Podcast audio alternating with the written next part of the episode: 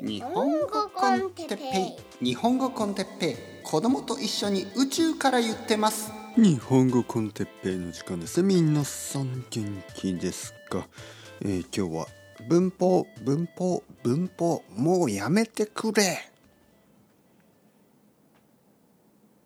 はいはいはいはい。あのね僕はあの皆さんも知っているようにスペイン語のポッドキャストあの聞く聞いてます。はい。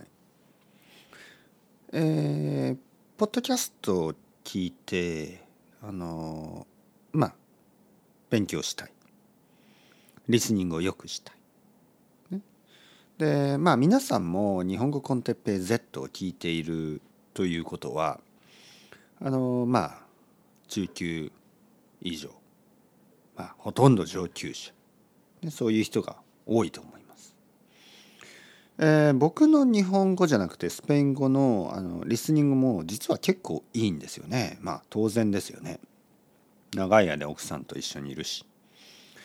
えー、長い付き合いですね。スペイン語との付き合いはまあ奥さんと出会ってからもう何年 ?15?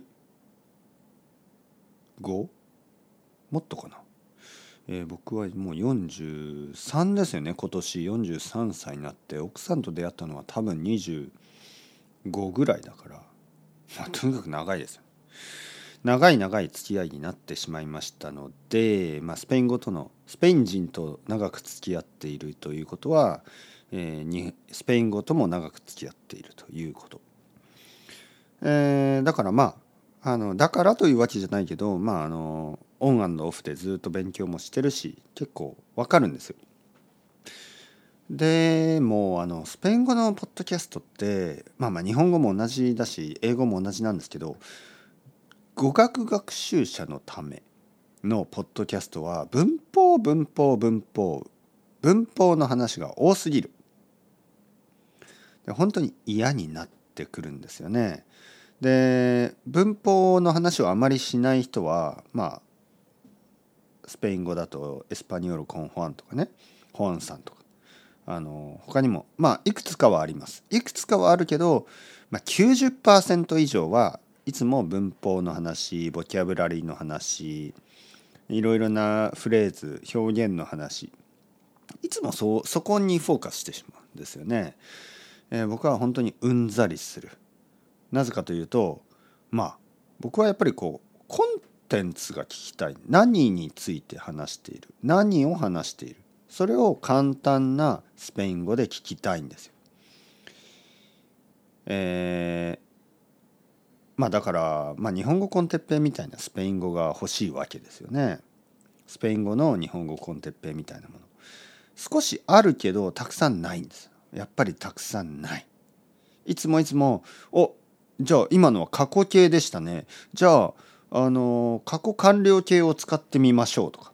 いやいやちょっと文法の話やめて。なんか面白い話をしますよね。いや実は最近こういうことがあってで彼女は言いました。えー、こうこうこう。今の過去完了形使いましたよ僕。みたいな。いやいやまあその文法の話やめてくんない？なんかちょっとこうセルフヘルプみたいな。集中する集中できない時は何をしたらいいと思いますかみたいな。お結構面白い話してるなと思って聞いていたら今使ったフレーズちょっと復習しましょうみたいな。いやいや文法にフォーカスしないでくれない？なぜかというと僕はね忘れたいんですね。そのなんかこう自分が今スペイン語を勉強してるということを忘れたいんです。コンテンツ聞きたいの。なんかこうトピックを聞きたいの。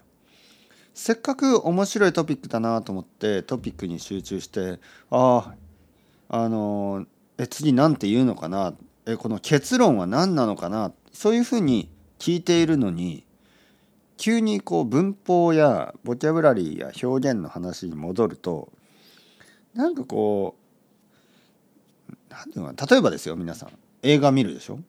映画見てる時に今のフレーズちょっと分かりましたか？ちょっと分析して説明しますみたいに言われたらすごい嫌ですよね。あのじゃあネイティブが見るコンテンツを聞けばいいんじゃない、ね、ネイティブが聞くポッドキャストを聞けばいいんじゃない？って思いますよね。でもね僕のレベルちょっとちょっとそこは高すぎるんですよね。スペイン人が聞くポッドキャストはやっぱり早すぎるし難しすぎるしトピックがスペインに住んでいる人じゃないとちょっと理解できないようなトピックが増えすぎてちょっと面白くないんですよ。もうカタルーニャのこの独立の話みたいになってもちょっとそればっかりはな 聞きたくないなと。やっぱり言語学習のねポッドキャストのいいのはやっぱりトピック自体がもっとこうもっとこうまあ学習者向けですよね。例えば日本語コンテッペで話しているのはまあ日本の話世界の話でもそこまでそのあの一つの国の話じゃない。ね、例えばアメリカに住んでいるアメリカ人の話じゃないし、えー、スペインに住んでるスペイン人の話じゃないし日本に住んでいる日本人だけの話じゃないでしょ。僕がいつも話すことはどちらかといえばやっぱりちょっとちょっと表面的ですよね。ちょっとまあ例えば日本でも渋谷の話とかね皆さんがよく分かるような場所の話をするからちょっと表面的ですよ。だけど表面的に見えつつ実は結構いろいろなあの生きるとか死ぬとか結構深い話もしてるでしょ？でそういう話をスペイン語で聞きたいんですよね。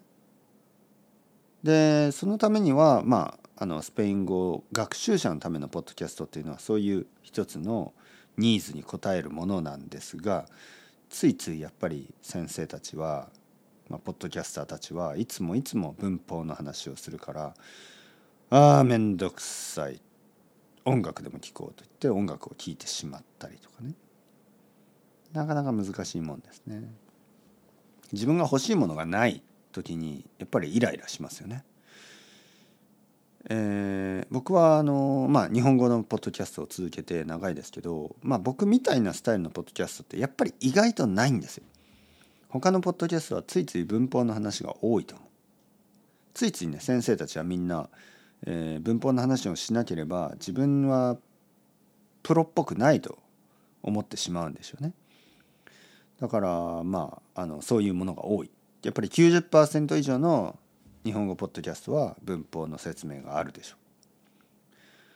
でももし90%以上あるんだったらもう自分がやらなくていいっていうふうに考えないかな、ね、例えば僕の住んでいる道にカフェカフェカフェカフェカフェカフェが5個ぐらいあったらあもうカフェいらないでしょ？って思わないかな？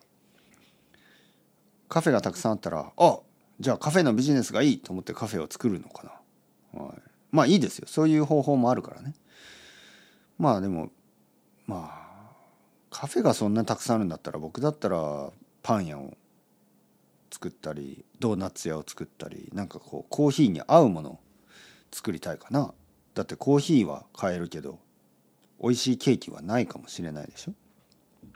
だからオルタナティブとしてね僕はやってるだけでもしもしですよ90%以上の日本語ポッドキャストが僕みたいなスタイルになって、えー、文法とかボキャブラリーの説明が全然なくなったらじゃあ僕がそっちをやりますよ。僕は他の人がやってないことをやるからね他の人がやってなくてニーズがあることをやると思います。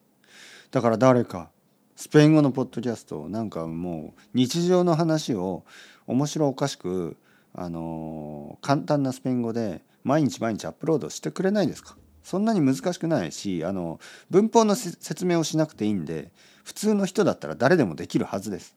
なので誰かやらないですか？あんまりないんですね本当に。本当に全部なんかいつもいつも勉強方法について話してしまうし勉強のその文勉強方法自体はいいですよ。勉強方法自体はいいけど文法の話とかね。そしてね勉強方法もねなんかいつも普通のことしか言わないんですね。毎日やるとかあのなんかまあなんていうのもう普通のことしか言わない。普通のことだけ。だから面白くないんですね。ちょっと変なこと言わないですか？ね？オリーブオイルを飲むとか。オリーブオイルを鼻から入れてえー、なんかあの オリーブオイルを鼻から入れてあのチュロスを食べながら勉強するみたいな。まあまあそんなこと言ったらダメなのかな。真似をしてあの誰か死んだりして責任になるかな。わからない。まあまあ知りません。知らない。知りません。無責任なポッドキャスト。というわけでそろそろ時間ですね。 chao chao hasta luego またねまたね。うん